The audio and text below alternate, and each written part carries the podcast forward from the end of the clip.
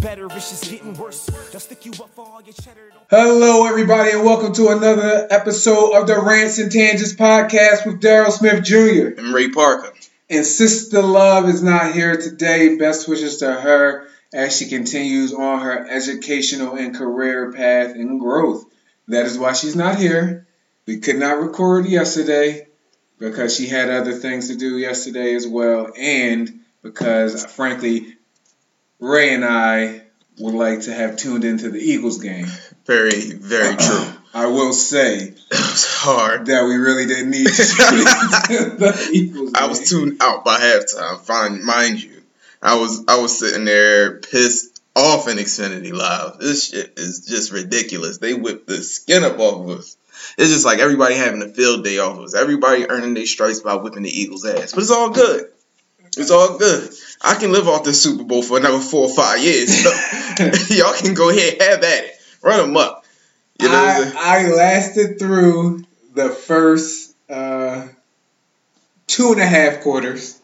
I probably tuned out right before, somewhere between the midpoint of the third quarter, when I just realized it was just no. it was a lost cause. hope. See, me, we played football. Yeah. So I'm like, you know, you can score three touchdowns in a quarter. That's very, Absolutely. very possible. so it can you can come back. But dog, our secondary is horrid. Practice squad. Like yes, Practice Yes. squad. picked up off the street practice squad. Dude. Sidney Jones, who everybody said, first of all, I don't really watch college football. I'm not really in tune to football, so I don't. I'm not going to act like I know a bunch of stuff. but everybody that I listen to said Sidney Jones, who was a cornerback for the Eagles, was supposed to be a first round draft pick. Had it not been for his injury history, Right. this guy is not a first round worthy Family. cornerback. He Oh my god. fucking Practice squad. torched, yo. Practice squad. And we was playing bump and run. We Yes. never play that. On the outside, we usually give about a five to seven uh, yard cushion. We was playing bump and run the whole game because they could not cover that space. And what was happening? We were getting burnt on the outside every other play. It would be like third and seven. You like, all right, cool. We might be able to hold them this time. Nope, touchdown. Like it happened four different times where was just like, I think we're gonna stop. Nope, touchdown. Dude, it was so frustrating because it's just like I knew the secondary was depleted. I was hoping Yes. that the front seven would get a good pass rush. For us. Jim Schwartz, the defensive coordinator, is only rushing three. hmm So that means you got eight other people. We don't blitz. yeah, we don't blitz at all. We don't blitz. so you're giving top three quarterbacks in the NFL correct. no pressure.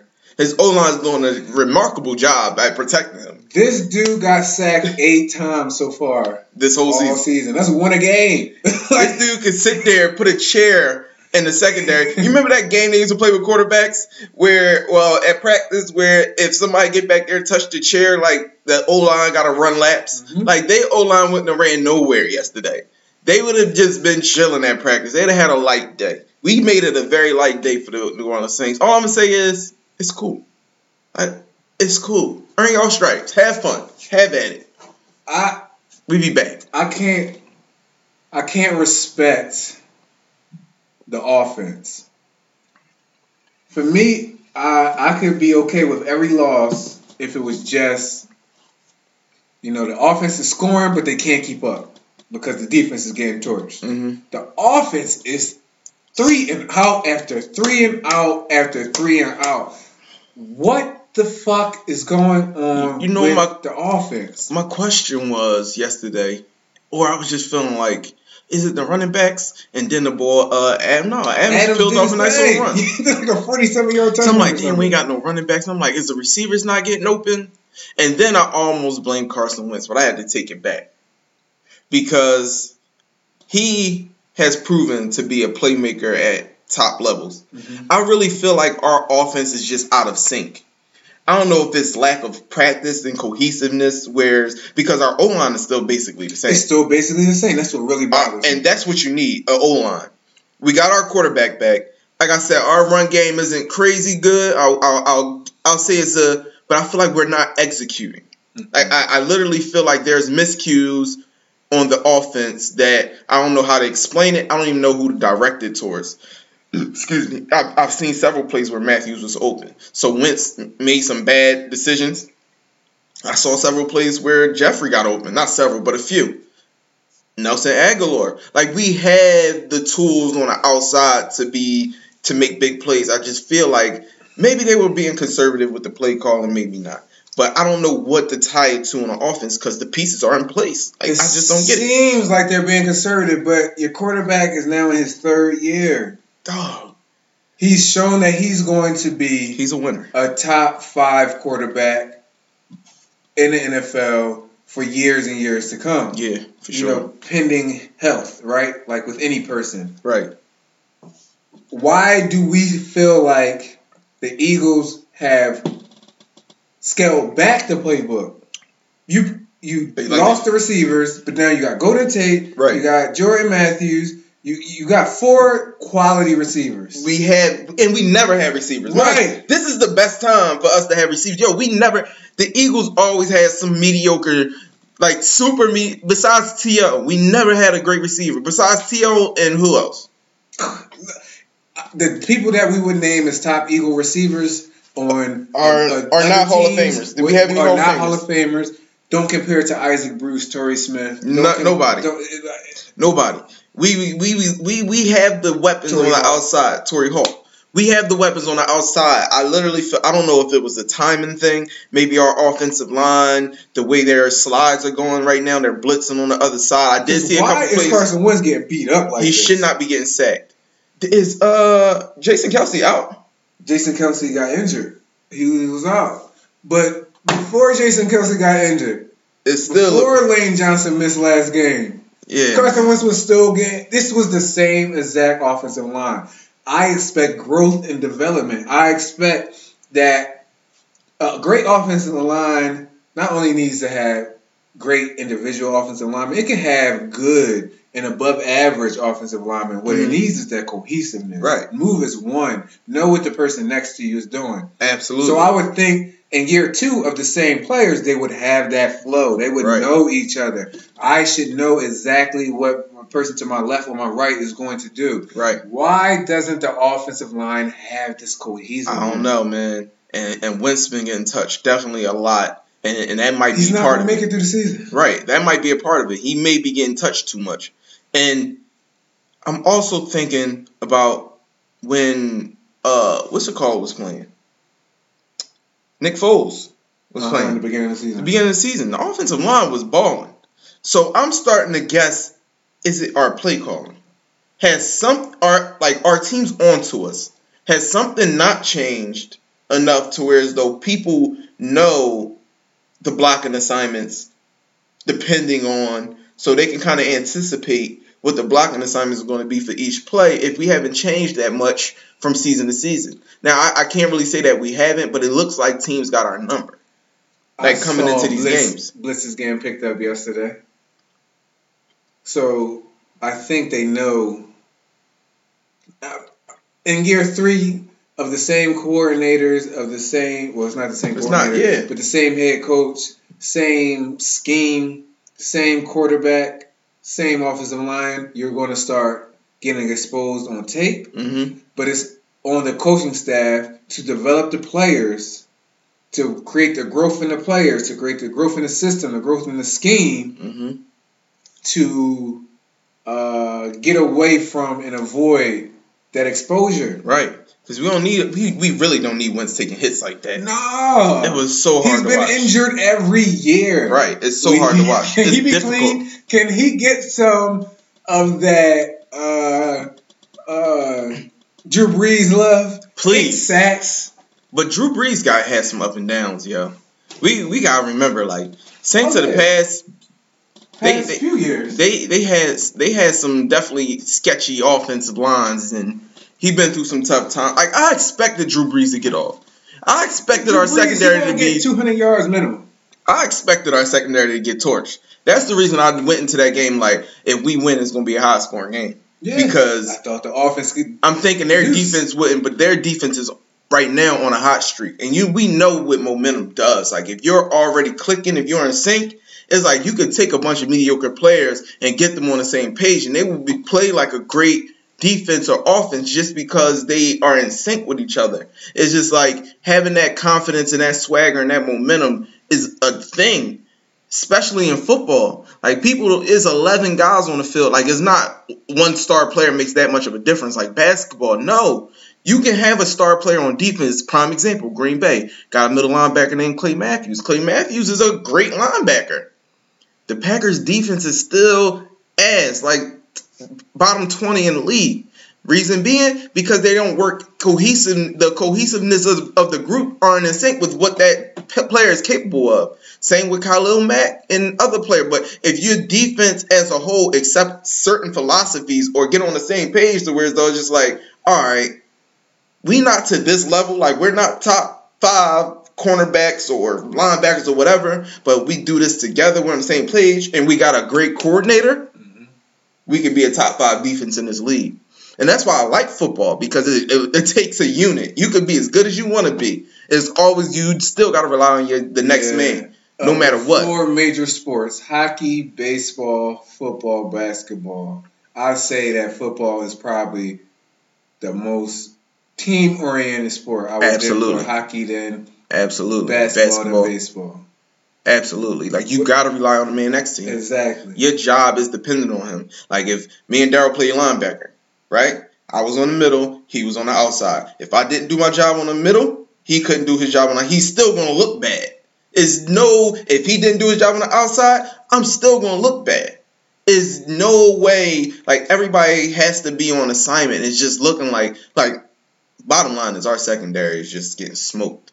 But their defense is not that good on paper. But them dudes that I'm talking about the New Orleans Saints, but them dudes was flying around the field like they were top five in every category They because they had that confidence. Everything. Crazy man. And they're and I'm telling you, their defenders were not that good. Our offense should have been able to put up points on them.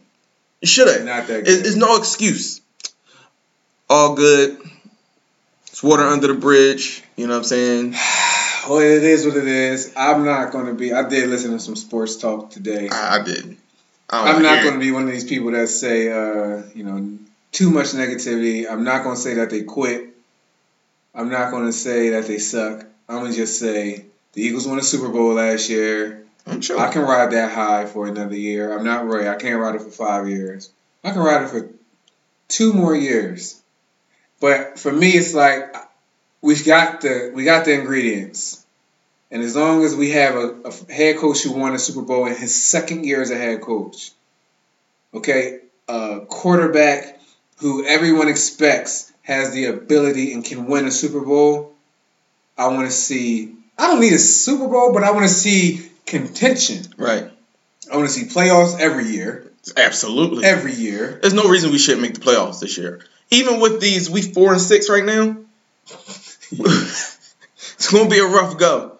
But honestly, if we Maybe went out beat the Redskins. right, we we went out in our division, right? We beat the Cowboys next game. We got the Giants.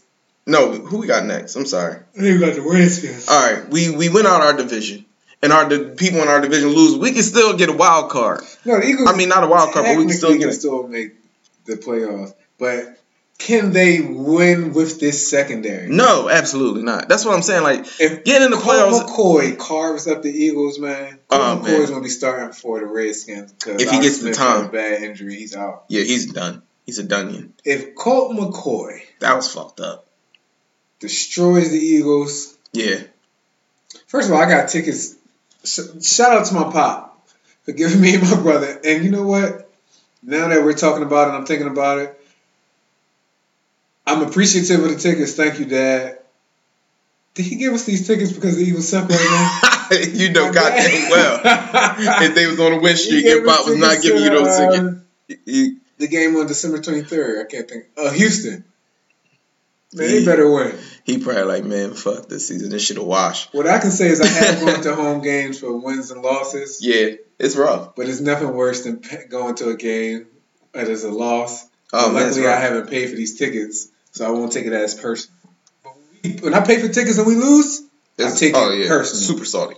Motherfucker, this is my money. Excuse me. I felt I felt the way when we lost and I paid money to have a tailgate. yeah.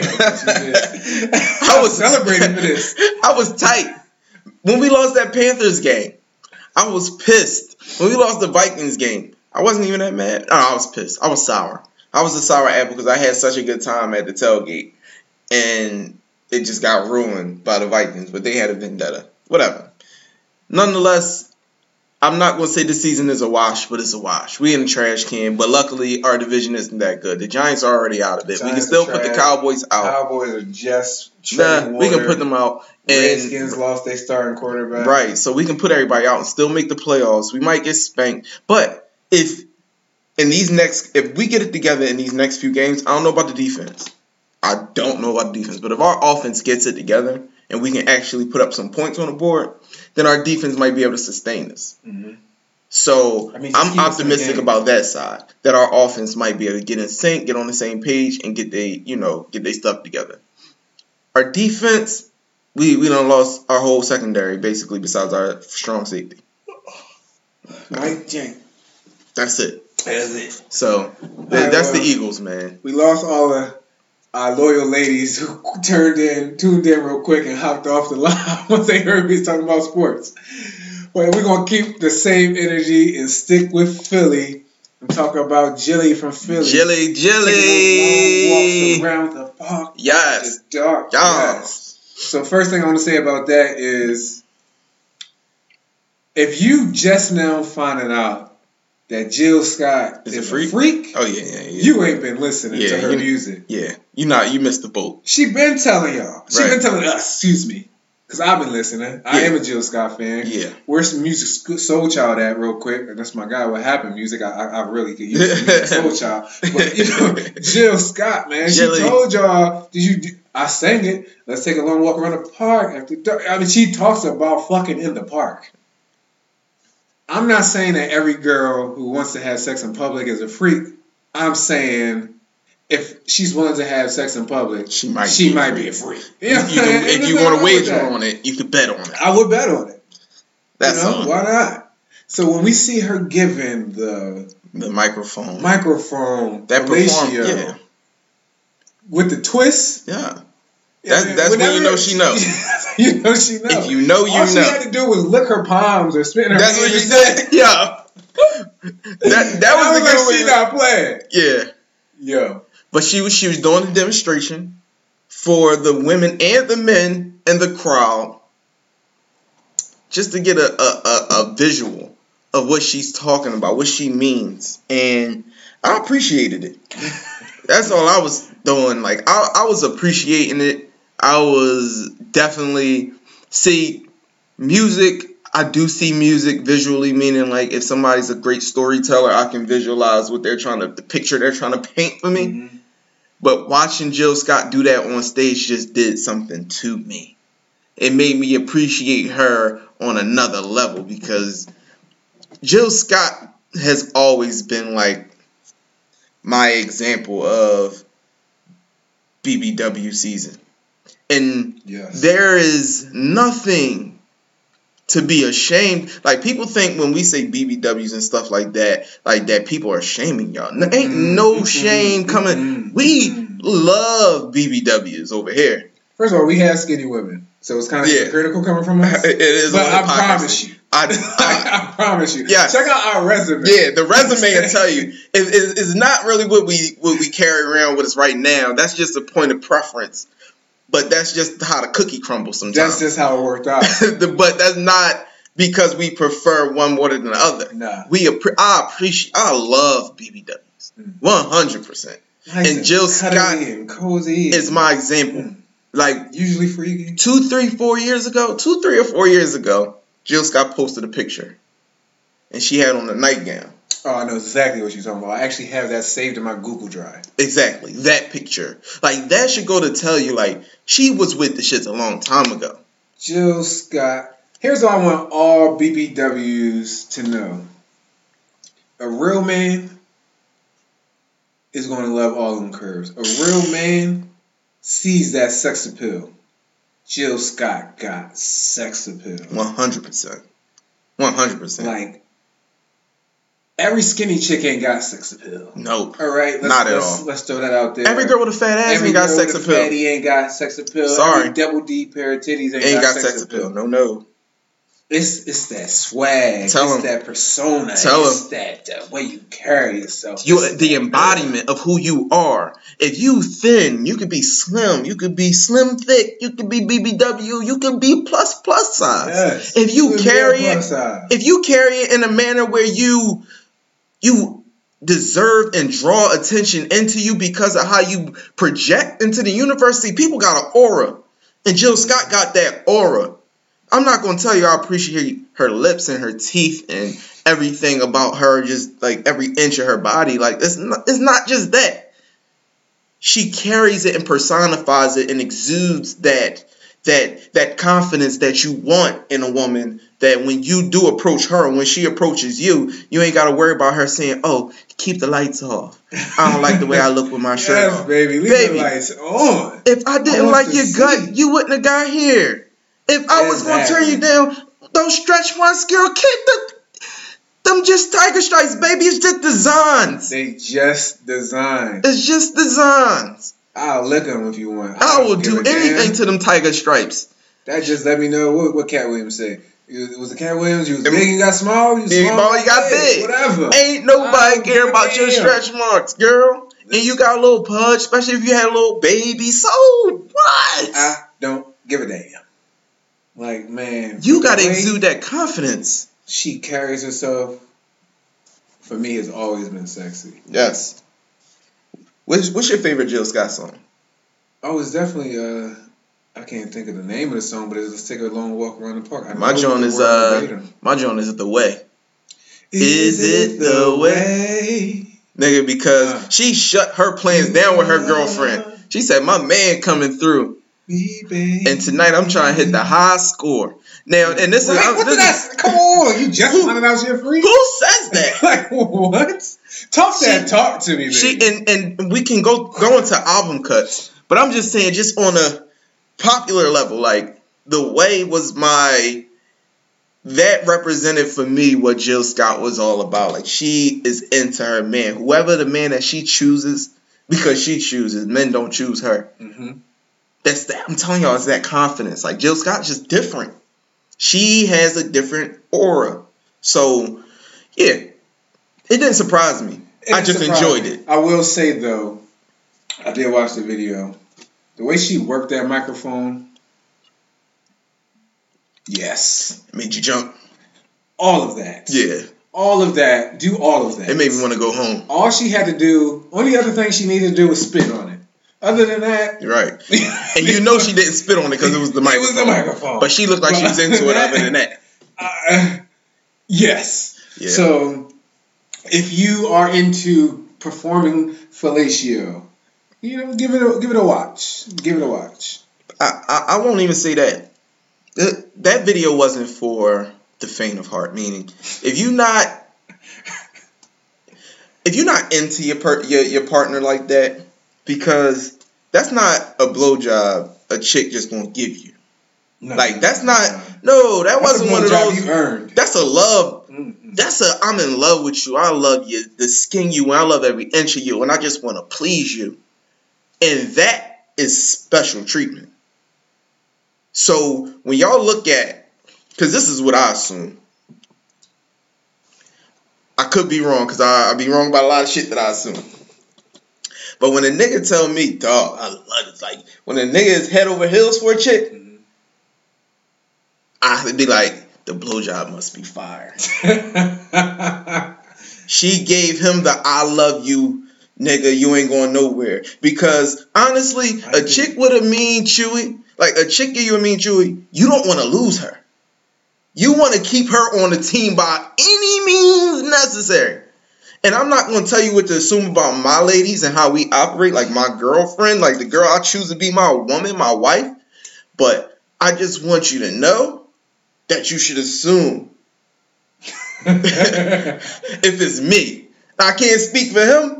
I can't speak for no other man. But when it comes to me, I appreciate things like that. That is what separates. Like all the humping in the world, humping around, jumping around. It's cool. And like I said, it's not for every chick. but every you know like every woman is not into it like that. But and I respect that too. I don't. I do. They got the right. But what I will say is, if you're not into that, you're not into me. Like it's not. You're not for me. Mhm. I will never accept it as from a standpoint of a woman that I would prefer to deal with. You know what I'm saying? For me, like, I have a history of average to great chewies. So I'm okay with Right, average and above average head. I'm willing to put in the effort to teach you. Mm-hmm. How you gonna keep me is will I get tired of your ass?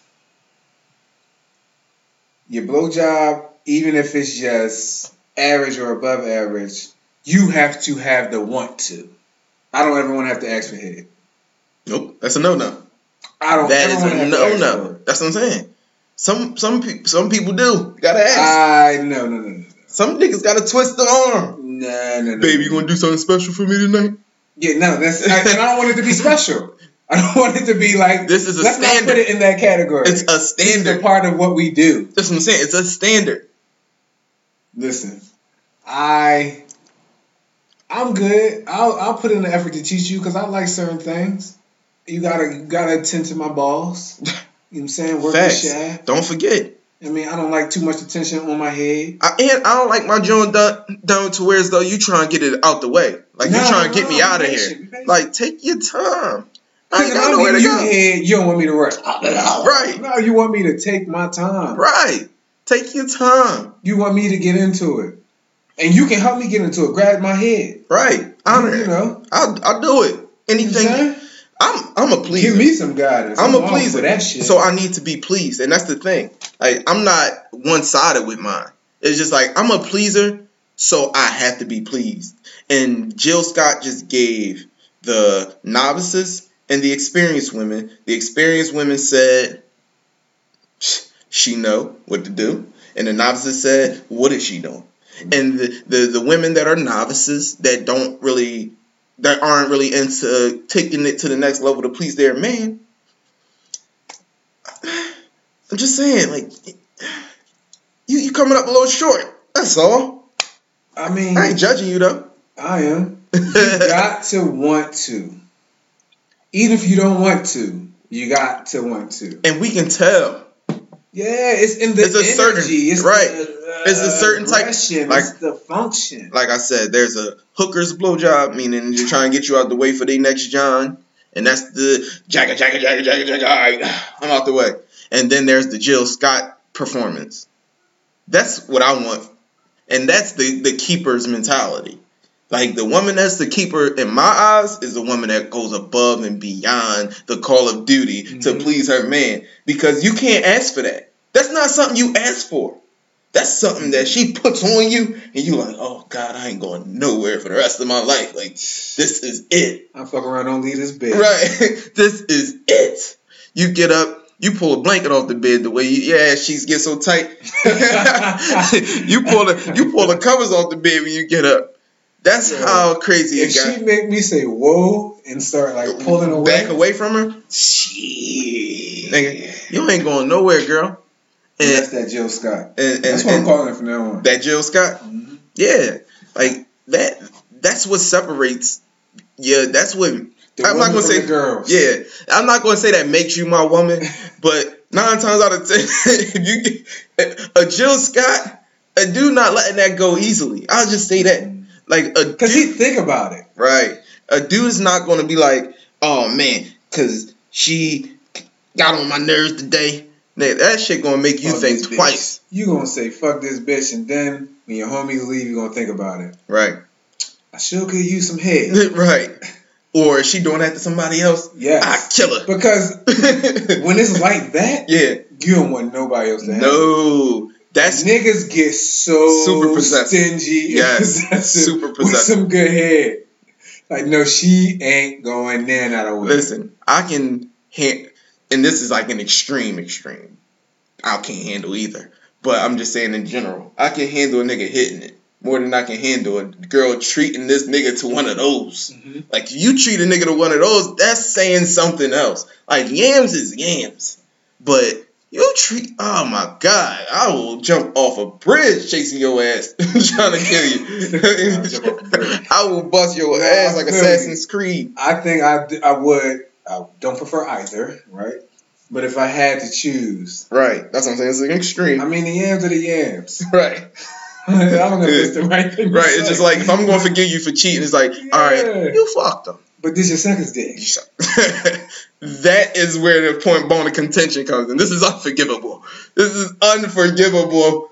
You are the devil. You are the devil. How can I? Oh, you want to give me one of them blowjobs? All right, I'll forgive you. I forgive you. I love you. I love you again. Don't just don't do it again. Oh man, Yeah.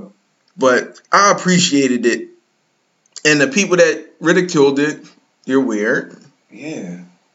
You're. I, I, I don't. I don't, I don't even understand. Yeah, like I don't even understand how you could have a, a issue, take any issue with that. That performance art. Sometimes you have to express what your meaning is. Like the meaning behind her lyrics can kind of get lost for interpretation. So she had to give you an example when she put on a hell of a show. Like I, in that moment, wanted to be a microphone. I never thought about being a microphone in my life. I, I've never wanted to be a microphone either. And I wouldn't have wanted to be a microphone then. I would have liked to stand in place of the, Of the microphone. I don't give a Absolutely. fuck about the crowd. Nothing. Everybody can look at my big old white ass. I stand right there just like this. Yes. Hands start leaning back. If my if I put if I put my hands behind my head and my head starts drifting back, that means I'm getting real comfortable. That means you're doing a good job. If my hands then drop from behind my head and grab onto whatever is next to me, that then means you're out of bounds. somewhere. Right. If I start running like a bitch, That's an out of body. We call that an out of body. Out of body. That's an out of body experience. yeah, that's a eh, soul snatcher. yes. You, Soul snatcher. so I was talking to this. uh This is going to sound so fucking inappropriate. I was talking to this 14 year old kid yesterday. Oh no. This weekend. 14 year old transsexual. Premise this. You what your I'm a social work is. worker. Right. Thank yeah, you. yeah, yeah. And so this child has had multiple allegations of sexual abuse against. I'm going to call him him because I asked him specifically, "What do you want to be referenced as?" He, she, what? He said he don't care. So I'm calling him him because he said he don't care. And so he's had allegations of sexual abuse that people have abused him sexually, and that he has been performing sexual acts on people. So I get in the car. I had the Breakfast Club on the podcast. It's the middle of the night.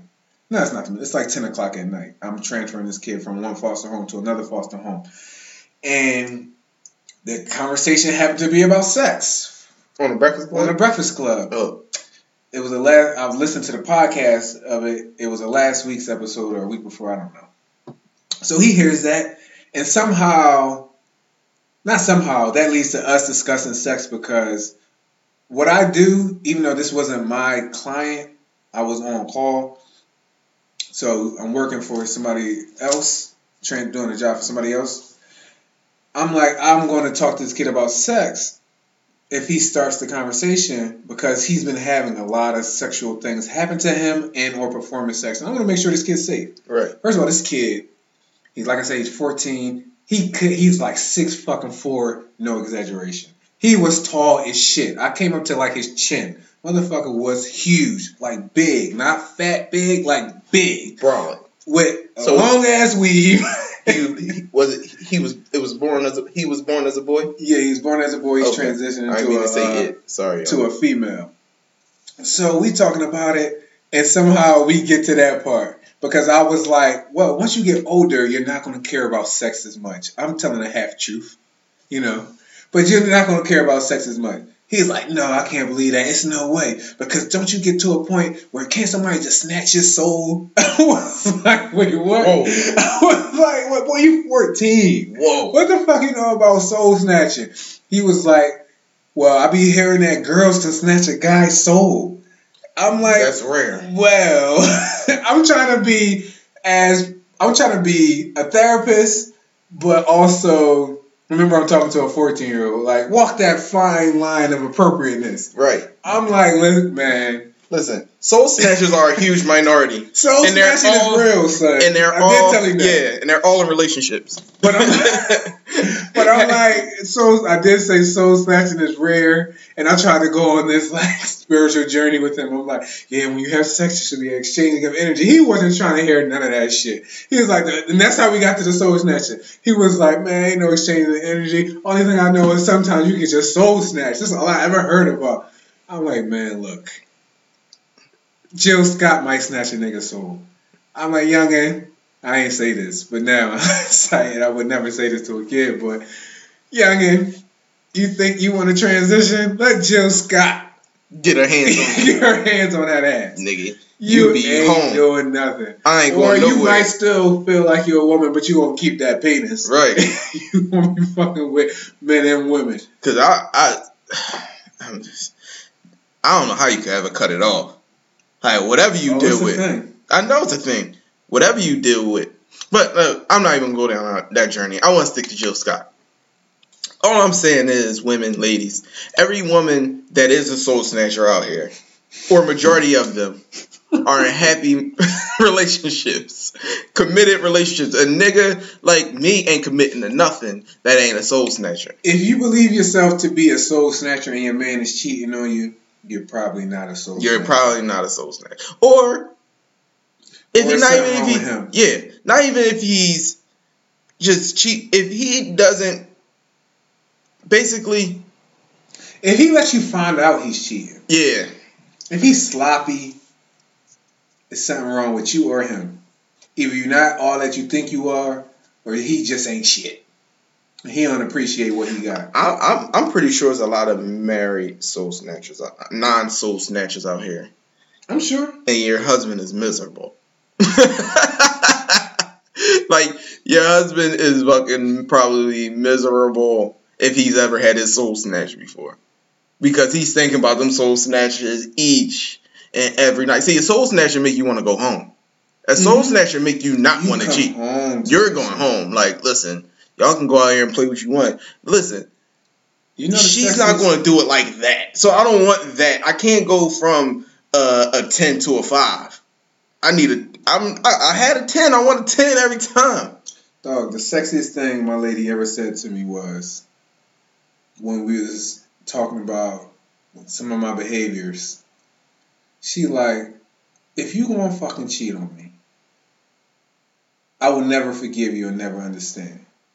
Because all you gotta fucking do is roll over and this pussy right here whenever you want it. I say, you know what, goddamn. You absolutely right. You absolutely right. And you know what I did last night? Rolled my ass right over. Bloop. It wasn't that easy. Had to throw some spit on my hand. Bloop, leave it. Bloop. Work that ass right up. She don't never say no. That's my soul snatcher. That's why my ass ain't going nan out of the way. Yeah, you stay home. I take my ass right in the house. That's right. I, I coming out? No. there's a there's a thin line. There's a thin line, and dudes are we are the simplest creatures, and that's why I don't understand how women don't understand men. Men are so simple. But if you worried about your dude never really staying home, and that's because he's dealing with a soul snatcher. He out in them streets fucking with them soul snatchers.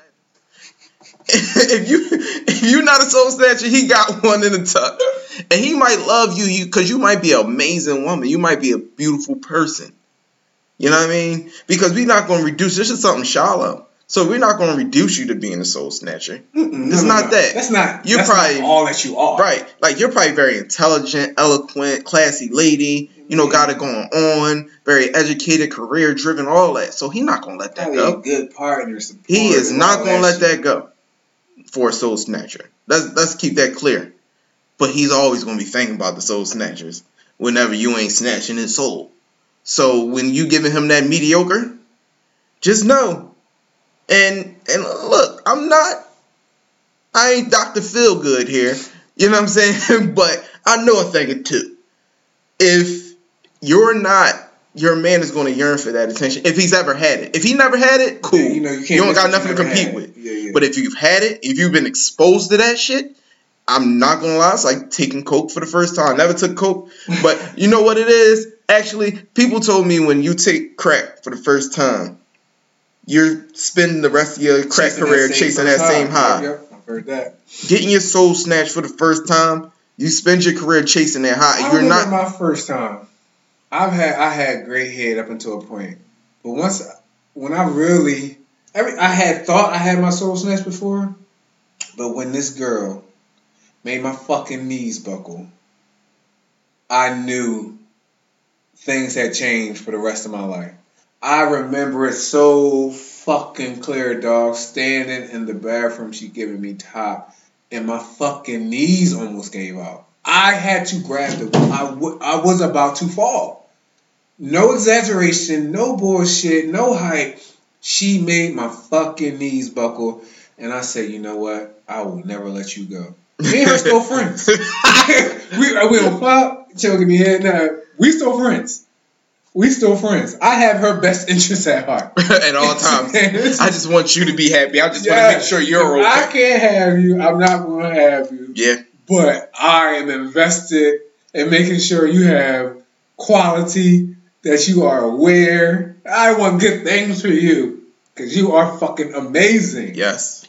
That's my homie. Man. There's there think we're up not too long ago. there's is a, is just a different. It will have you looking at a woman differently.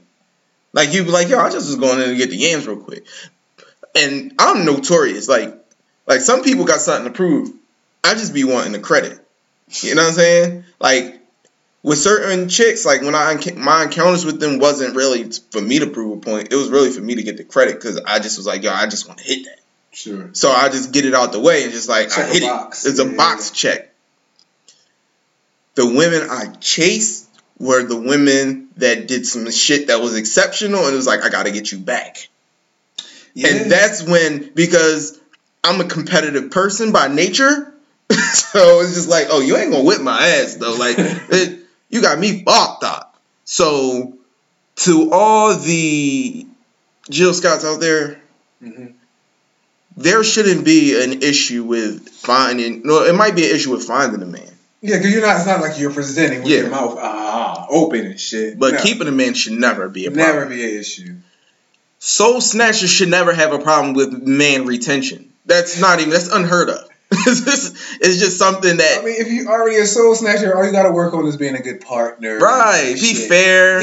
you know what I'm saying? be respectful. If it, right, whatever. like just do your part in Like, you house. got one of the A one qualities. right, and and literally that's a one. hmm no man would decline or not appreciate that because you're not getting, especially when I've been with more than five women. I'm, I'm gonna say five. If you've been with more than five women, you know a soul snatcher. If you have been with five and under, you probably don't know. You might not experience. And I'm not a numbers okay. guy, so I'm not going like I don't get into body counts and stuff. But I'm just saying in general, you've been with more. You, you got to have a testing pool five that perform fellatio that is. So, um, yeah, Jill Scott just put on a showed y'all what a soul snatcher does.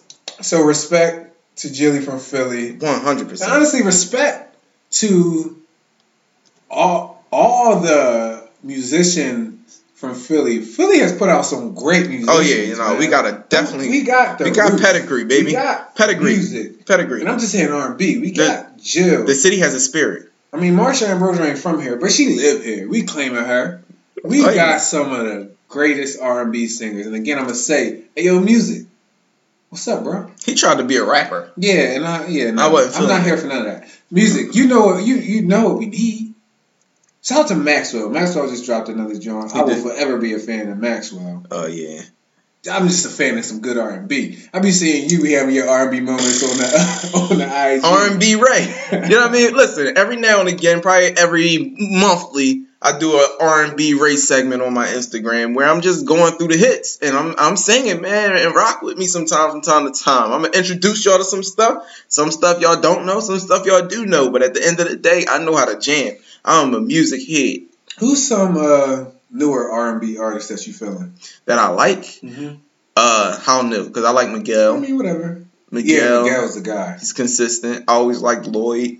Yeah, Lloyd. Um, Trey Songz. Um, he got some new music I ain't listened to. it yet. Ne-Yo. Always like. Ne-Yo. Um, this is people from Lord, 2004. Give me, give me two, 2010 and on. 2010 and on. Uh, is Frank Ocean? No, Yeah, because Frank Frank Ocean last project 2010, was suspect. Like I don't know what the hell. He had two Yeah, I. Miguel still 2010 and on. So Miguel, I don't like Bryson Tiller. Um, I, the nigga. Anderson .Paak, Oh yeah, he's hot, man. the nigga like Anderson him. Pack. Um, I like uh Ro James. Uh, Ro James. what's the nigga from. Chicago? BJ the Chicago BJ kid. Chicago kid. I like his. I got album. church in the morning. I Him. like that. Um, I like her. I like a lot of the females. I, I like do. her. I, like I do. SZA. I do like. I like SZA I a lot. Like, uh, Kehlani. What's that other woman? Ah, I can't think of her name. Jhené Aiko. Yeah, I like her, but that's not who I was I like about. SZA. Ella Mai. What's her name? Ah, I haven't really. Hmm. Um, Boo'd Up was too much. It was yeah. It's just they ran that into the Yeah, it was too much. mud. Uh, what is her name? I can picture her. But yeah. Ariana Grande. So here's what I'll say. Tupac. Because I got all these fucking kids and I don't want to consistently play a bunch of ratchet and hardcore and fucking and shaking your ass shit. I do find myself listening to a lot of pop music. Mhm. So in my car, Ariana Grande is in probably heavy rotation. Selena Gomez, uh, Alessia Cara, uh, Halsey maybe. I'm not sure. I, I might. I just know her name. I'm not sure if I actually be paying her shit. I'm just being honest. But yeah, but no, they're not. They're not my I be top. I be trying Ariana to. Grande, man, she kind of annoys me. They all annoy me. I don't like them up to the. You don't like Alessia Cara? I like her one song. She got some hits, bro. I like that song where she talking about um. Where she didn't want to be at the party. Yeah, yeah, yeah. Oh, hear that, John. Um, She I like joints. I like the girl. Uh, but she's probably not new. You talking about? We can all be royal. Who that? Is there any? That's Lorde, right? Lorde. She ain't been out a minute. She ain't been on. Well, I like Lorde's song. Um, it's this other chick. I be I be listening to rock like soft rock and roll. As you should. Oh, okay. I be listening to fucking uh, Imagine Dragons. Yeah. Uh, All right. Cool. Yeah, So it's a song. Um, it wasn't Lorde though. I forget her name. Tove Lo. Yeah, I, know I gotta is. stay high all the time to keep you off my mind. That young. But yeah, I like her. That's some good music. Oh, and I like Meghan Trailer. Trainor. Trainor, yeah. Like Meghan her. Trainor. Bruno Mars. Of course, Bruno Mars. Bruno Mars is like, yeah, Bruno Bruno Mars. Mars is just the dopest thing out. Shit. He give you what you need. He got that spirit. feel it's that. New Jack Swing. Mm-hmm. The spirit of New Jack Swing lives through Bruno Mars. That's the reason why we like it so much because it transcends through all audiences. Like our parents like Bruno Mars, Mhm. we like Bruno Mars, our You kids like Bruno Mars. on every station. He's the Michael Jackson of our era. He's what Chris Brown should be. He's what Chris Brown should be. He is what Chris Brown should be. And Chris Brown is great and exceptional talent. But the reason Chris Brown won't connect because he got too hip hop influence. Like, I don't like my R and B niggas rapping too much. Like you can either, rap, but just a little bit. You know what I me mean? Flow? I sure gave you. Like, you can do- flow. right. It's okay. It you hit it right on the But nose. that's not what I when want. Usher hit the U S H E R R A Y M O N D. Me you. That was cool. All that shit. That was cool. But outside of that, he stuck to the R and B. Mhm. Chris Brown. Not that you listen, it's your art, but all this, you know, cold R and B. Like I like my R and B to be love. Like yeah, act like you in love. Stop acting like you too cool for these hoes. yeah. Like yo, love these, love your woman, man. when I listen to R and I want to hear something that either is going to make me feel good, Right. put me in a certain good type of mood, Right, it's a spirit behind it. It's a spirit, I like, you know, I don't want my R and B to be rough. right? I don't want to feel like I don't love my girl. yeah, Like I wanna don't want to feel like it's I'm not about to call my cool, girl a hoe right? I don't want to feel like it's not cool to love my girl. Like I like loving my girl. So you want me to go out here and be a player? How you feel about the curse words in R and B now? Because I remember a time where you wasn't, we weren't getting curse words in R and B. Now I be hearing It's too much. all the time Yeah. and all types of stuff. It's too much.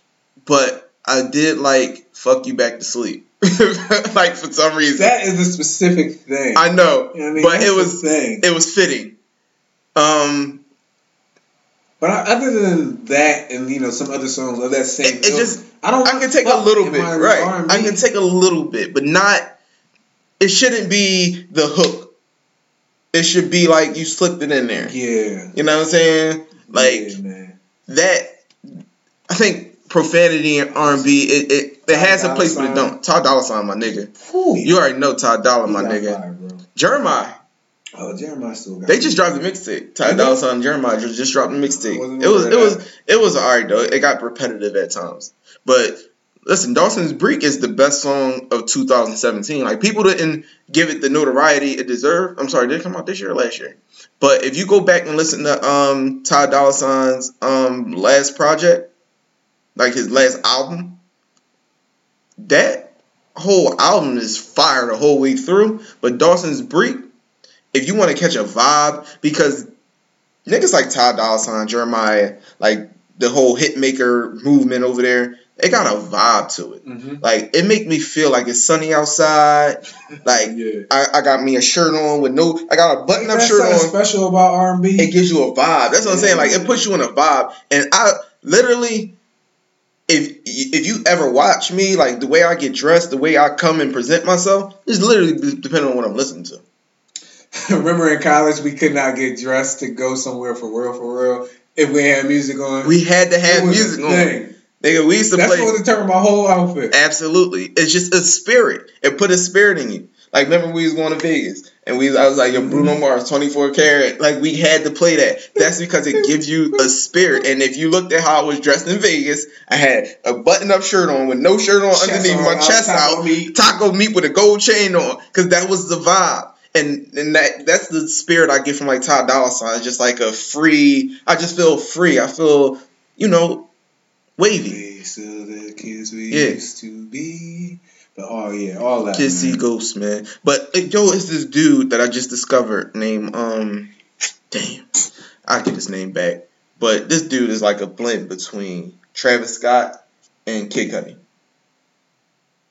Put me on. It's like a medley. I'll send it to you though. But this, it, I forget it. How did I figure his name? I just found him earlier today. But his music was it was it was interesting. I'll say that. I ain't gonna say I gotta fire. start getting more Excuse me. explorative with my music. Because for the last few years I've been really like stingy with my time. Like if I'm not sure you about to give me something I want to invest time in and listen to, I'm like I'm not even gonna try it. I do want to get back into a space where I'm trying different. I just music. ride to it because I'm always in transport. So it's just like I'll throw it on. If nothing invokes a spirit, I'm literally a feeling person. So if I can't feel the music, if it mm-hmm. don't invoke any spirits in me, I just bypass it. But see, the difference between me and you is you'll play that stuff with the kids in the car. Absolutely.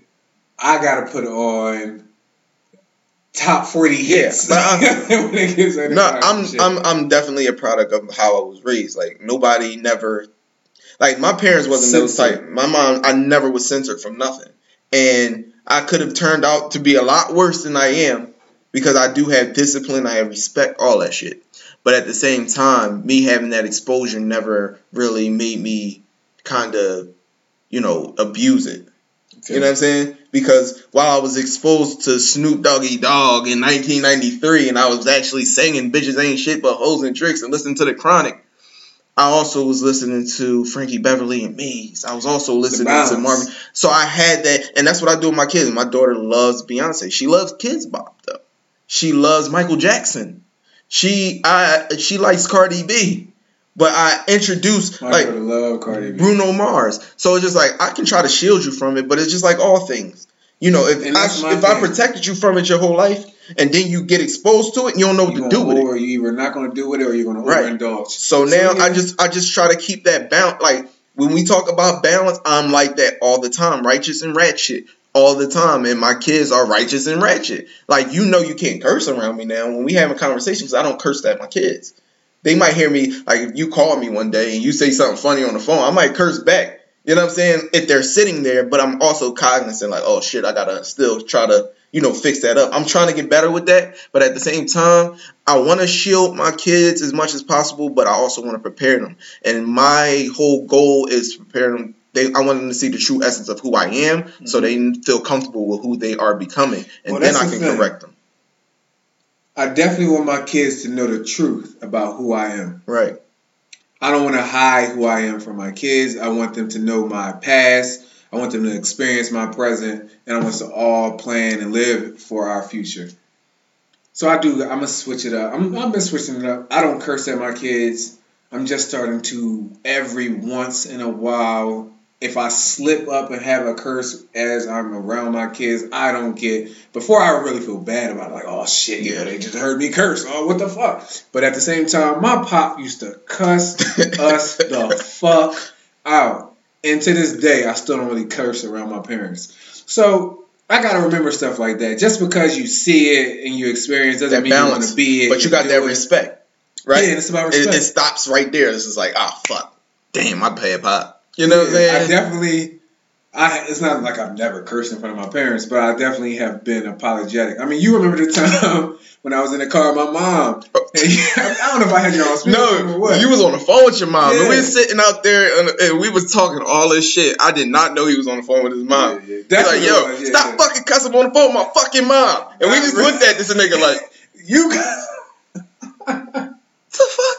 I definitely said stop fucking cussing. I'm on the phone with my fucking mom. And my mom was like, she didn't know whether to say thank you or to say, Or what's what? the problem? I'm like, uh, uh, my bad. Like, I was trying to stop them, and yet, you know, my I got caught in the moment. I was passionate. it felt right. It felt right, mom. I was trying to do right. aggressive. It, it was it was Oh, all shit, wrong. That was funny. all wrong. I still can laugh about that. Yeah, that. that shit was hilarious. Everybody stopped and I looked at you. hard with it. Like, Motherfucker, I you like- just cursed. It wasn't like I was like, y'all, can y'all stop fucking cussing? I'm on the phone with my fucking mom. No, stop fucking cussing! I'm on the phone with my fucking mom. frustrated and everything. I'm like, wait a minute. And the way y'all Everybody- looked at me, What the fuck is you talking about? Hey, this nigga. but yeah, it was, still it, don't curse in front of my me mom either. like that. I try not to at least. I'm not like I, I do. It's gonna fly, but it's just not as present. Like I, I, I just have my. I don't curse in front of other people's parents. Like I don't curse in front of your I parents. don't curse like I don't curse. your. I don't cuss in front of none of my It's friends' just like- parents. Like, I just cut The it off. The respect for elders was I have an off and on don't switch. talk because we was cussing as teenagers and stuff. Kids. And so it's just, I think it's just kind of carried over from that. Like you don't curse in front of your elders now. You don't. We gotta bring that back. 21, You're a grown man. Right. But we gotta bring I that mean, back. it's not like I call your mom Earlene. I still call Right, her Miss Earl- Earlene. right. It's I'll still never the stop. respect. Right. You know what I mean?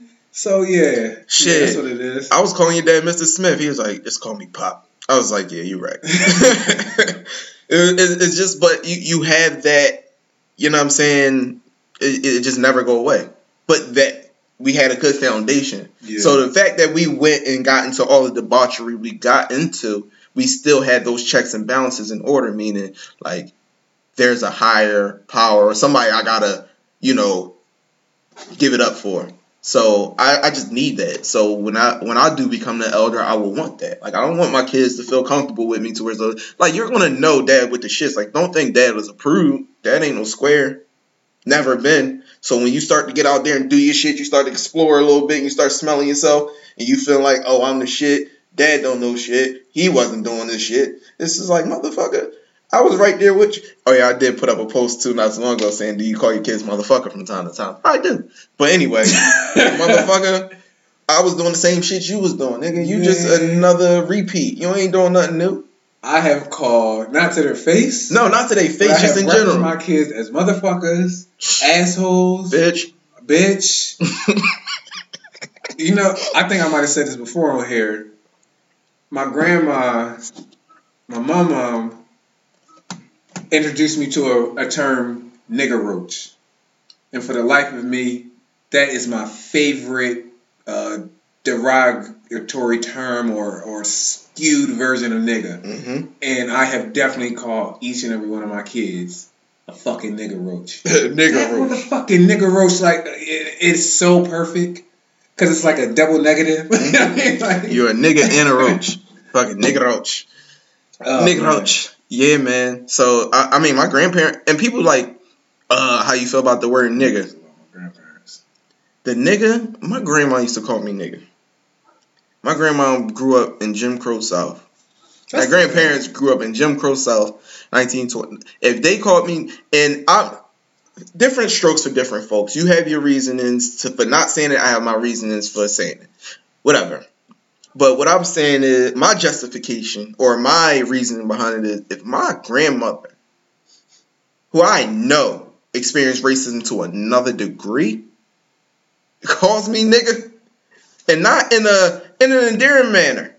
But my grandma was raw. Like if you ever met my grandmother before, she's she's since passed on, but she was the she had no filter. She was the object of no filter. She told it like it was, said what was on her mind. You take it or leave it. It's grandma. what you gonna do? I feel you. Even though I really want to get away from using that word, It's, as long as it's ingrained in us. older blacks, 60 plus, are saying it, I do kind of feel like it's okay. Right. Because all the racism I have experienced, you have experienced, it will never Mount up to what they cumulative add up to an iota of what they have experienced. at all. And fam. so if they feel comfortable saying it, you know, I'm not saying it's justified. I'm not saying they wrong. I ain't saying they they're right, but they they they've been dealing with nigga a lot longer than we have. Uh-huh. That's all I'm saying.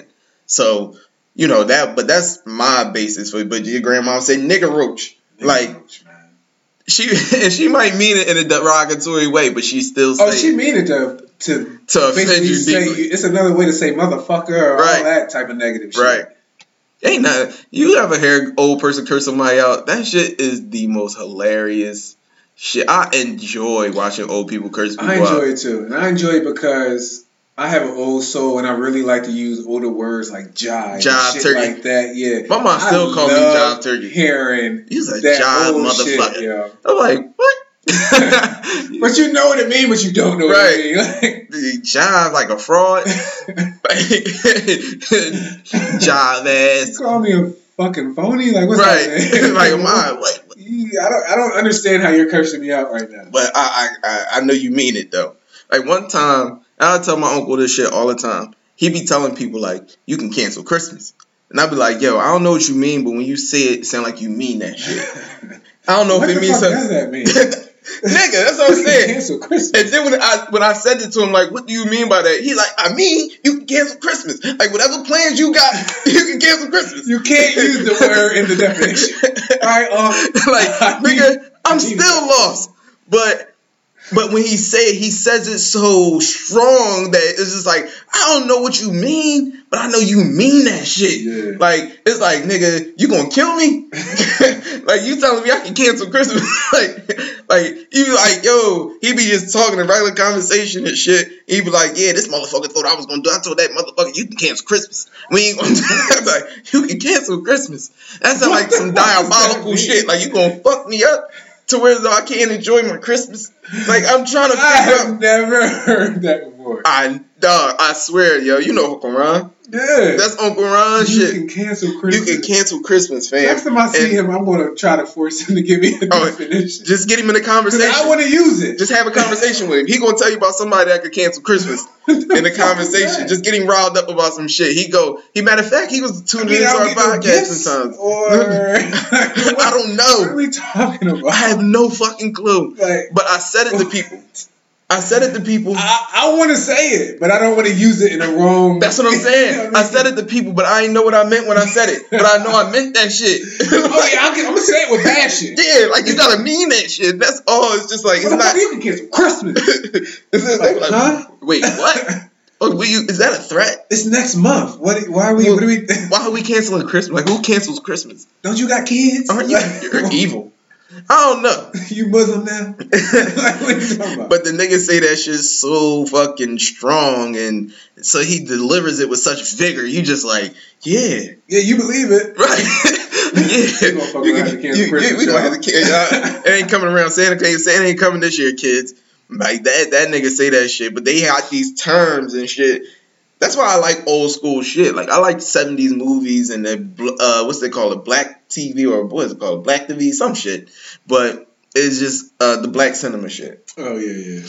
But Oh, black cinema. yeah, like I enjoy watching shit like that just to hear how they talk. Like you jive ass I do. You's a hot I definitely fool. do love the seventies and eighties black. is movies. hilarious.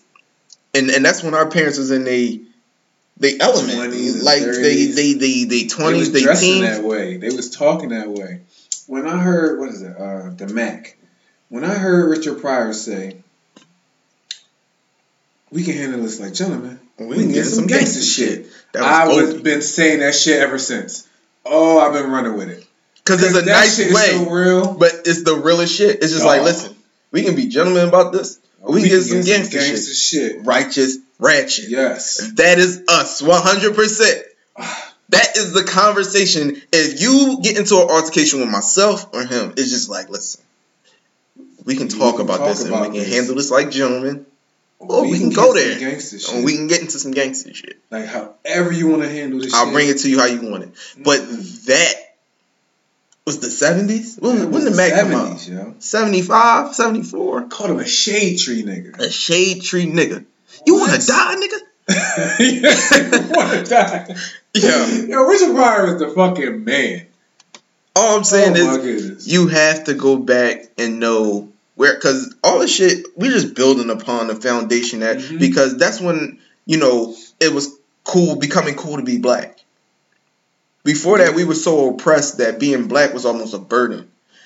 The late 60s, you know, around Motown, so not the late 60s, from 63 on, I would say, this is a rough estimate. That's when it started to become cool to be black, where you know people started to get into our introduced to our culture a little bit Mhm. more and started to get into it. They were still in it before Yeah, because we had the can't 50s. deny the what what black people were bringing to American culture, Absolutely. musically, uh, fashion, all that shit, acting. acting, and then it was just like, man, we can't, we, we that's it stopped becoming. Uh, stealing it and more shifting to the appropriate. Then it was I want to be a part, and now it's kind of like the appropriation type Mhm. of thing. Now, now we all sharing culture, but Yeah. there was a time where we couldn't really express ourselves fully, in depth, and people didn't appreciate it. So getting back in touch with, you know, going back to the Motown era and the '70s and the movies that was coming out around that time, the cinema that was out, like that shit was fire. And, and that tells you a lot about our history and where we how we got to where we are today. You gotta go back and really just explore that era. Mhm. You know what I mean? Because you can see they was in their prime, nigga. They was us now. Exactly. So but it's just in a different world. You know what I mean? We talk now. all this hardy, hard, tough shit. But I really, sometimes I really wonder how I would have moved being born and raised in that time. dog, it, it was just it was just different. And like old heads got principles. That's why I always talk about I'm a man of principle. Old heads got principles. Like I remember one time I was watching this John, this movie and shit, and the old head was calling motherfucker, such and such, such, motherfucker, and they was having a regular ass conversation. He was like, ha, ha, I ain't gonna be too many more motherfuckers. I've It heard was you say that. Yeah, it's like right, because it's just like like we cool and it's funny, but you ain't gonna call me too many more. I ain't gonna be too many more motherfuckers though. know that's Like right. it's just like I'm not trying to chump you or nothing. This is just But just so we Just clear. so we clear. I ain't gonna be too many more motherfuckers though. like it- that's it's, right. it's just like I don't know where we going with this. I don't even know what you fully mean by it. But just don't call me that too many times. You're making me uncomfortable. I love old heads, man. And, and you can hear them talk. Like, man, I be listening to my pop and them talk. Like, when they get around each other, reminiscing about the good old days and shit. And them niggas be talking about the shit they was into. Like, y'all niggas, like, we thought we was creating some shit. Nah. And And uh, recycling and rebranding Nigga. and putting a different spin on shit. do you envy anything about the era? I do. I envy the way that they were. Black people were a community. Like it was really a community. Absolutely. We in our generation got the tail end of that, where we Mhm. still had to respect We our neighbors Mhm. and our elders and all that. But now this generation, they not getting any of that At that, all. and I definitely feel bad for them. That the way they could come together was like, yeah, if we could get that energy now, we could get that passion. If we, I mean, you figure we got technology, we can communicate with people on So- the other side of the world. so many we can't ways. come together. We can't create movements. We can't all at the same time boycott something. When it was that era, if motherfuckers said, "Yo, we not doing this," was it then? Everybody moved nobody together. was really doing it. Everybody moving in unison. It's always going to be a few, but it was the majority. We That's can't get the majority to do shit. That's a fucking fact. A whole so I envy fact. that, man.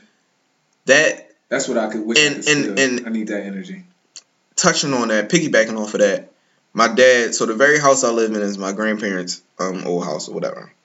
And my dad was telling me when they first moved into that neighborhood, this how the block came together. So it was, of course, majority white in the Sure, neighborhood when they first moved there. So they had to fight. They was the first black family on that block, on this, on that side of the block. And my dad was telling me a story how a nigga hit him with a hockey stick and broke his hand and shit. But um, you know, they was they was they was having a fight. So when new black family moved onto the block, they had to stick together. Yeah.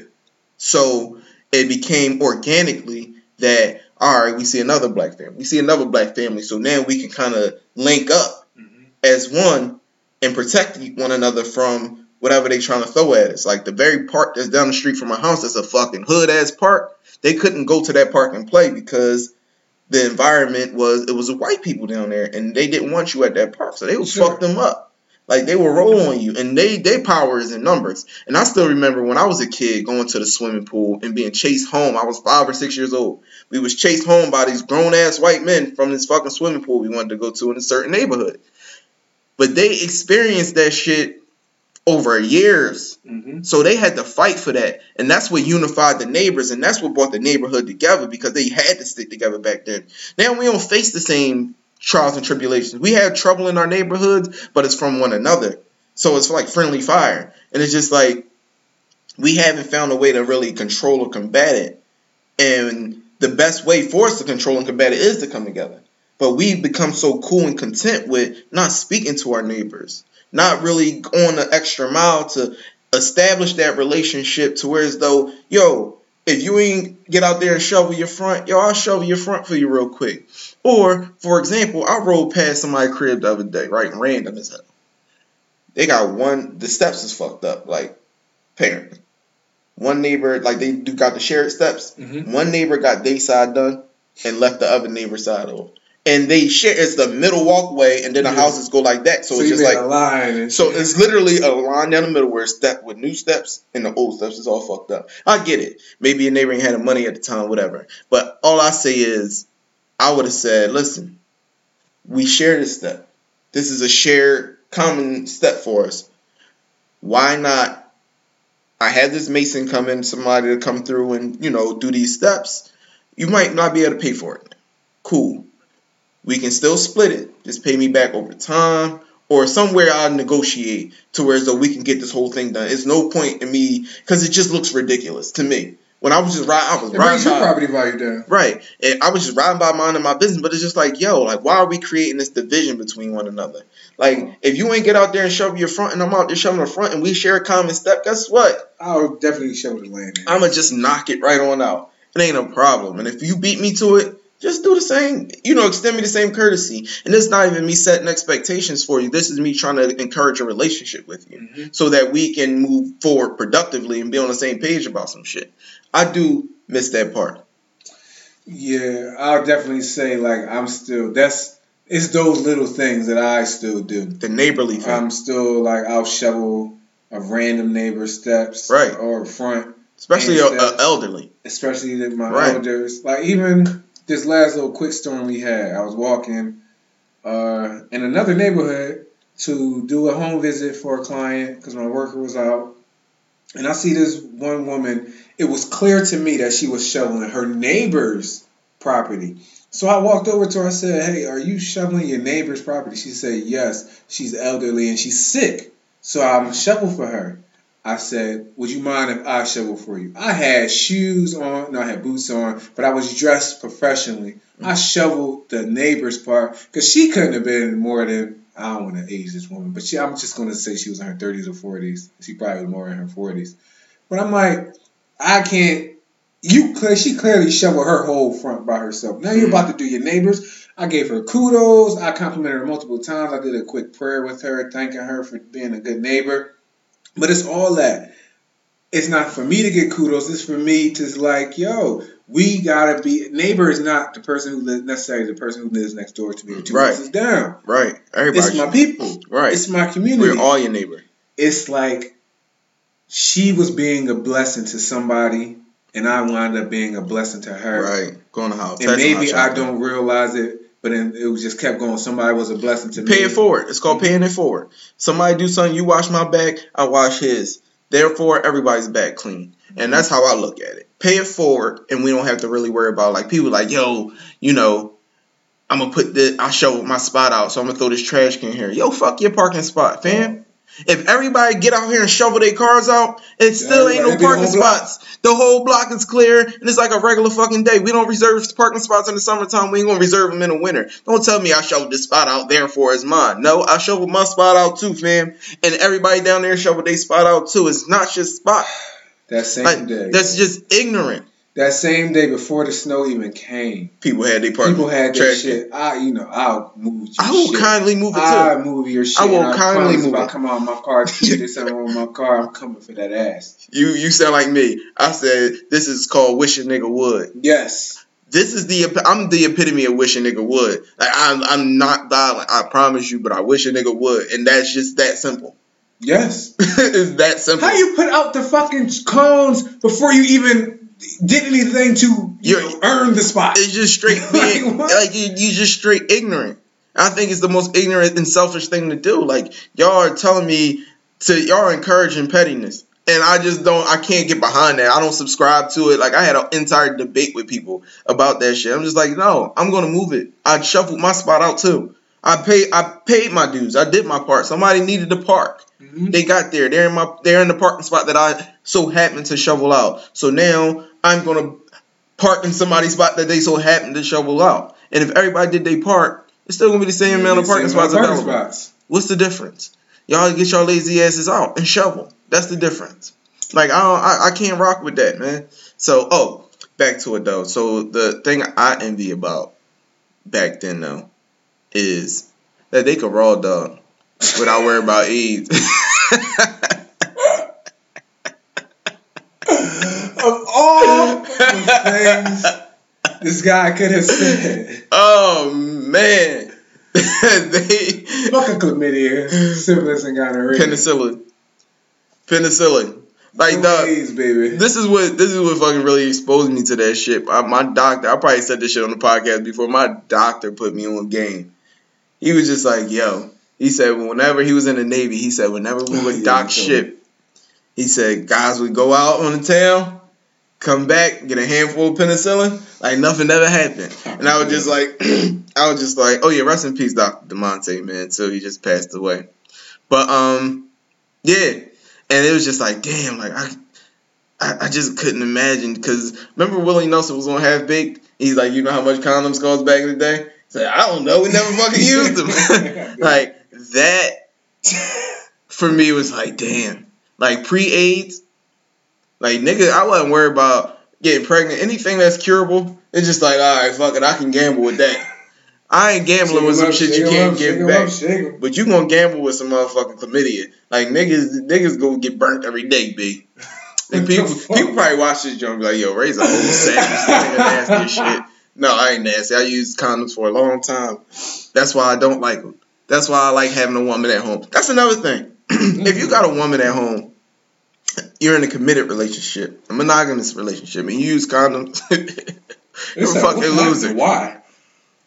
Wait, what? But there are What? there are situations like that. So I just wanted to throw that out. I know it sounds real weird and berserk, but I know of situations like Why we that. together? Like the benefit of having a girl is also for the Jill Scott, for the soul snatch, but is also so I can go snake back. Yeah. Like if that don't make you come home in itself, even if your girl ain't a soul snatcher, yeah, she still gotta be a soul snatcher. Fuck But look like? I'm I'm snake backing. For what? Like this is this is we what, we, kind of what? What are we? What? we gotta go biblical, baby. What I'm like I'm biblical. You know, like I'm not I'm not trying to do all these new world shit. You know what I mean? Old? Testament in here. Old Testament. Old testicles. Let's get into our last. sure, right. No, Right, hold on. He said. Shay provides that balance. See how far don't and ratchet we go. You see how far we go? If the Shay ain't here, the Shay, this is your fucking fault. Uh-huh. All this shit that we debauchery that But we at the same time, Shay will be keeping fucking ratchet and saying She'll be she just want a nigga to dump in it. Right. So let's keep it all 100. That's our girl. That's our sis. she with the shits. And her birthday is tomorrow too. Happy early happy birthday, Shay. to an amazing spirit. Me and Shay have been friends going on 17 years now since we were 14. So to an amazing spirit, amazing soul. I've learned so much from this girl. Mhm. Um, we appreciate you. We love you. Your last name happens to be love. You're an epitome of that. And we just want to honor you for that. And your birthday is tomorrow, so we want to say happy birthday. Uh, you'll be back next week, but when you listen to this show, I want you to uh, take a shot. Shot, Take a shot for me. I'll try to get this uploaded as soon as possible so you can hear it. Um, but she in class right now. But yeah, Shay birthday tomorrow, so you know, wish her happy birthday. Is um something on I don't know what Instagram name. Yeah, Miss uh, Love and Miss Other Love and Drugs. Other drugs. on Instagram Happy and birthday, Facebook. uh, Shay Love. Sister Love, my unofficial high school sweetheart, my homie. Shay has been a good uh, friend and confidant to me. And I think it's always good to have quality females in your life. One hundred percent. Quality family, quality. Uh, you can choose your family, Friends, quality family. blood, quality family, quality friends, all of that, and all of that. Shay is, and again, having her on his this podcast has really opened my eyes, to, uh, especially when she talks about her father, to what type of man I want to be Mm-hmm. everything she is as a daughter or as as a daughter and how she speaks about her father and the relationship she has with her father motivates me encourages me Absolutely. makes me want to be all of that and more Absolutely. as a father to my daughter like I thought I loved my woman. I thought I knew how to love my woman, hmm but the way her dad loves her mother, not saying it's different, but I felt it. yeah You know what I'm at least the way she articulates yeah, it the way she explains it. yeah and and it made me kind of look at things a little bit different. So yeah, with that, absolutely. so yeah to the third member of the Rants and Tangents podcast and to the third member of the Ballhead crew Oh yeah, we Shay, onyx. we miss you you know what I'm saying You know what I'm saying? you know my joint shiny though. Oh god damn. Yeah I got a little glow Yeah, my shit. Look out for me, I'm about to glow. Yeah, but seriously, What's what's the woman's name, Ray? Jane or June? Jane. Jane Elliott. Jane Elliott Jane Elliott was on Red Table Talk. with Jada Pinkett, her mother. Shout out to And her Jada daughter. Pinkett Smith and her Red Table Talk. It's dope. It is really dope. It's intriguing. I love listening to women talk and they're hearing their perspective on things. Um, because I need it sometimes. Um, so Jane Elliott, matter of fact, I should have pulled up the video while we were sitting there having a fucking. So I'll paraphrase it while you pull it up. So Jane Elliott uh, was participating in a Red Table Talk, and I'm gonna just give a just a quick piece, the highlight for me. She said, basically, she said, I'm paraphrasing that she's black.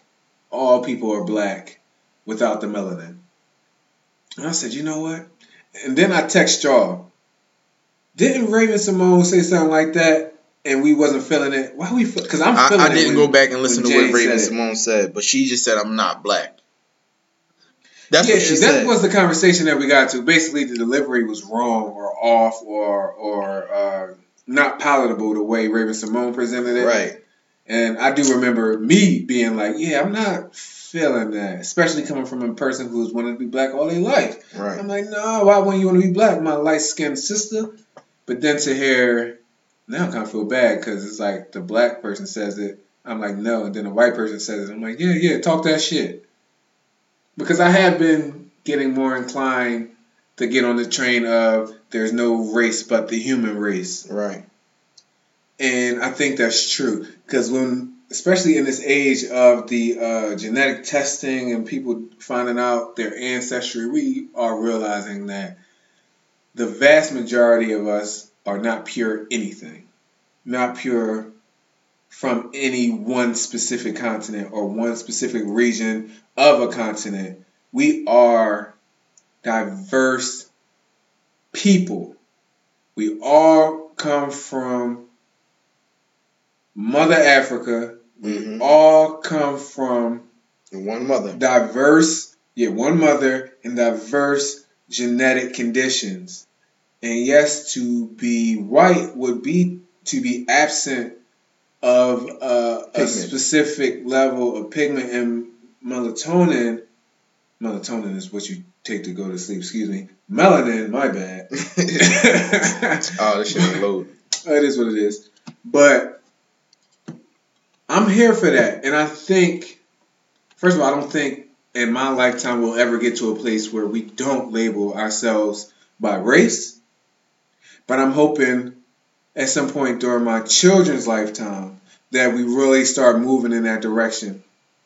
Because all that race has done Divide is us. separate us. and religion. Yeah, race, religion, yes. All it has done is separate us and help us put ourselves into the subgroups and categories. Mhm. And the more we do that, the less we're willing to entertain other people's opinions, thoughts, feelings, and perspectives. Mm-hmm. If we, I think, if we were just all to be more neutral, Mm-hmm. Then we would be more receptive. Like everything you say is not going to convince me. Mm-mm. I'm not going to get on board with everything you say. Absolutely not. I have my own beliefs. I'm not that uh, uh, moldable, Mm-hmm.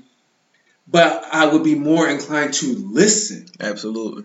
because I would not be so entrenched in my thinking and my race and my religion and my politics. Mm-hmm. I would be more inclined to say, "Well, I will hear you," and I might not agree with shit you're Ain't- going to say right. because I don't have the same experience as you. We can all call ourselves the human race. We're still not all going to have the same experience. Absolutely not. And we're we're we Come from different places. exactly we're we are our experiences. Mhm. We come from different places in different times in different eras under different standards in different homes. All these differences. But we have so much in common. We all either have an XX or XY chromosome. Boom. If we got extra chromosome or are deficient in chromosome, we have an issue, a medical issue. Yet we still have an X and or a Y chromosome. Mm-hmm. Right? We all are if we peel back our skin, we all look the damn same. If you were born a male, you're most likely have a penis. If you were born a female, you're most likely have a vagina. I mean, it's Simple. at, at our at our basis and at our core, we are absolutely very much the same. Mhm. It is the layers that are our differences. And so I'm with it. Human race, One race, one race, and that's it. and that's it. And and that's my propaganda. That's the whole reasoning behind me saying, you know, we need to mix up the pot. Mm-hmm. We need to make you. this the melting pot that America was made to be. America could be the sample for the rest of the world. Meaning, if we're gonna have all these people from different nationalities living on one continent, why not mix it up a little bit? Fuck it, make a bunch of people that look like Bruno Mars because he looks racially ambiguous enough to me to be an example of The Rock. But it's just like the idea. I believe it was the 1400s, around the time like the Spanish. Uh, Inquisition. Inquisition when they couldn't really tell what religion because they was it was really about religion, but they couldn't tell what religion you was just by looking at you. So know what they had to do? Look at your skin to determine how to separate people. So our skin wasn't really a factor, but for six hundred years, six hundred some odd years, and if you know how long humans been around. So, with that in mind, we have to know that these constructs were created in order to find a way to classify or divide. Mm-hmm. And if we can classify people, then we can create division. We can push agendas forward to benefit some and not others. And my whole idea of race on race is that is the root, besides money and all that shit, that's the root of the issue between all of us Mm-hmm. Some ignorant ass construct that was created by man. So I don't trust man. By man to basically put people into a category so I can treat you according to that. And culture is different from race.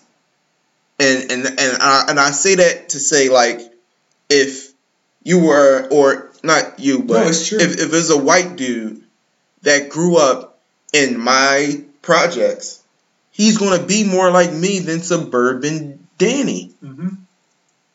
He's a fact. We've seen it. He's right. He's not going to be like the kids in the suburb. He's just going to be a product of his environment.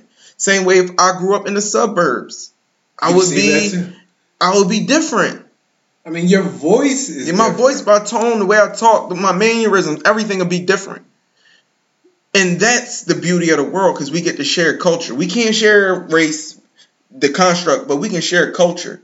And us sharing in us sharing culture, that's when we really get to see the beauty of man. To me, like when you go to Asia or if you go to Hawaii and they're showing you what the indigenous people there, how they live, how they eat, how they sleep, and that's where we really get to teach each other.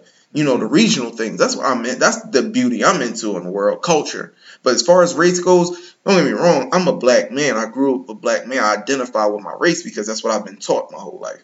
But I'm trying to unlearn everything this world has given us, not because of you know the history behind it, the implications, but because that is what I found to be the root cause of all the troubles that we have in this country, let alone the world.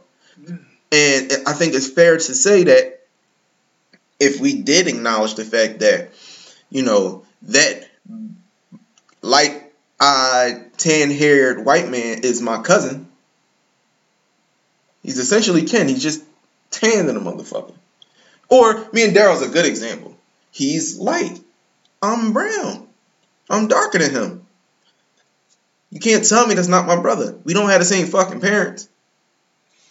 There's just we have to appreciate the fact that skin tone don't really determine. It really don't. Man, if I, I can tell you just from my family, my grandparents, all the men that they created, the boys that they made look like me. Except for one, my cousin David, he's brown skinned with brown freckles. Everybody else is like like me with brown freckles. All the girls that they created are brown. The girl I created is brown. If you look at my grandparents and the daughters that they created, they all their boys are brown. All their girls are brown. And so that's for me to say my family has produced the rainbow. I got dark skin, light skin, brown skin, caramel skin. I can do the whole thing. The whole gambit. I could stand right next to my cousin, and if you just looked at our skin, one of my female cousins, you'd be like, you're not related. Well, look beyond our skin. Her dad is my dad's brother. hmm Her dad actually looks just like me. Well, I look just like him.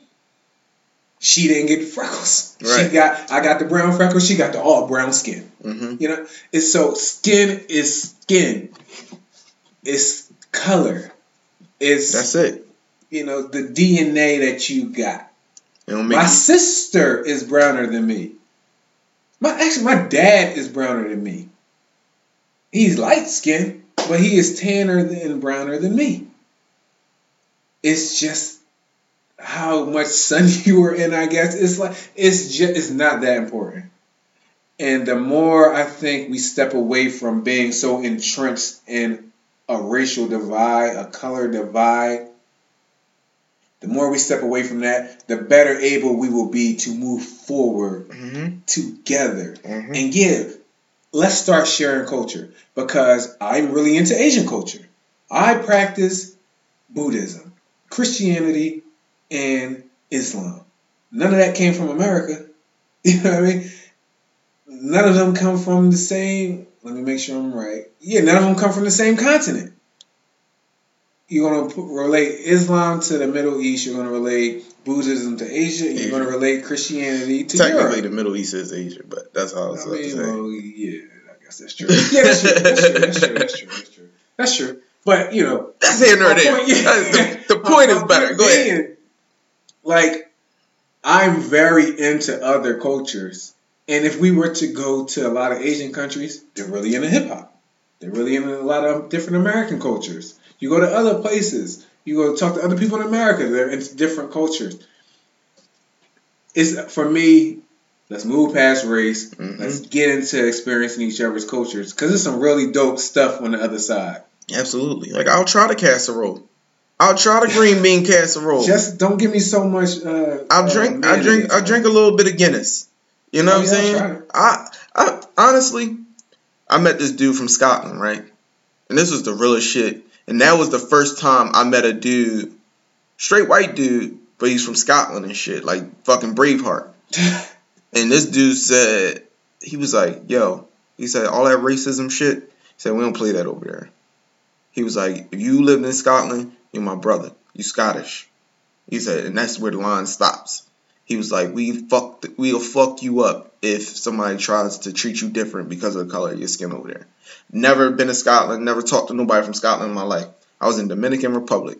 Talked to this dude for like two hours, dog. Mm. And that was the realest shit a dude uh, because he was just he was just talking about, you know, the way Americans are toward each other. And he was just like, yo, that Why shit are we all just American? Right. He was like, dude, if you was from Scotland, you'd just be Scottish. Like that's it. And I didn't know because I'm thinking like, because the Irish people or the Scotland, because they kind of blend in for me. I don't know. No, I understand. We ignorant to that. Yeah. So it, it was kind of like, but he was just basically saying like, you know, like the Irish experience here, like they were like racist to me. Like even though they were the niggers before the niggers, due to history on it. But That's true. it, it, it didn't they like it didn't become beneficial to be white until that's recent again but anyway And it's the last few hundred years. yeah so but anyway he when he when he said that to me that's what opened my eyes to it like this shit is some shit that was created and through the years and generations and generations passed on that this shit got ingrained in our society that we can't judge each other literally by the fact that we have all the same features except skin. And skin is our biggest organ, granted. But there's nothing different. You know what I mm. mean? So when I say, you know, knock up, you know, hit it until our grandfather is spinning his grave, piss him off, or old people gotta die and shit like that. This shit ain't no shit that I'm just being ignorant about and trying to be funny. I'm serious. No, it's because it's a message behind it. It's, Right. I mean, old people can live if they willing to get on board. You know what I'm saying? Like, it's not all old people gotta die. We're gonna keep saying Just the old way of But thinking. that way of thinking, that way of living, that way of behaving, That that way of die. moving through society, that has to die. the old social constructs gotta die. We got brown, we got beautiful brown babies. I want my beautiful brown baby to grow up in a place where she can be equal. Equal as far as just being on the same playing field, Mhm. not being judged based off the fact that she is a woman hmm or the fact that she has curly hair, or the fact that she is brown and that she will range from light light brown to a dark brown. My daughter will hit the whole brown scale. hmm I don't need her to be judged on that. I want to help foster that conversation, of help create a world where our daughters can walk around, get the same pay, and be treated like everybody else. And that's it. It's that simple. It really is. That's So- all it is for me. So, so the race conversation, I'm ready for it to die. Don't get me wrong. We have to acknowledge the um, oppression Mm-hmm. that people have used race to kind of propel and perpetuate. Mm-hmm. We get that, and we're not ignoring that. Nor will we allow that history to continue down that path. What I want us to do is get to a point where it doesn't become a factor. And, and you know, like Martin Luther King said, I just see a world and I have a dream where my children will be judged by the content of their character, not by the color of their skin. That is as simple as it gets. True. So, yeah, that's a bow. Well, the word oxymoron is an oxymoron. The Greek word oxy means sharp, and moron means Dog. dull. And we gave that sharp and that dull today. Let's eliminate race. We are all a part of the human race. You know, let's love all our Jill Scotts. Let's, you know, not jump ship on the Eagles. Please, stay the course, y'all. Let's be thankful we finally got a Super Bowl. Uh, let's, you know, do the best we can with what we have. And let us know uh, what we should be talking about. If you have an opinion, Yeah. let me know if I should be doing some more Daryl shirts off wisdom. you know what I'm saying? I've been getting, you know, nice. It's cold, nigga. I you sitting here with your shirt off. I be inside, and you see now it's fall. The brother do not be on the podcast with no shirt on. Right, I do dress according to weather. you know what I'm saying? It's not just to have my pecs out. But yeah, man. Thank you for tuning in. We appreciate y'all. And as always, we drop the two fingers like a player and say Peace.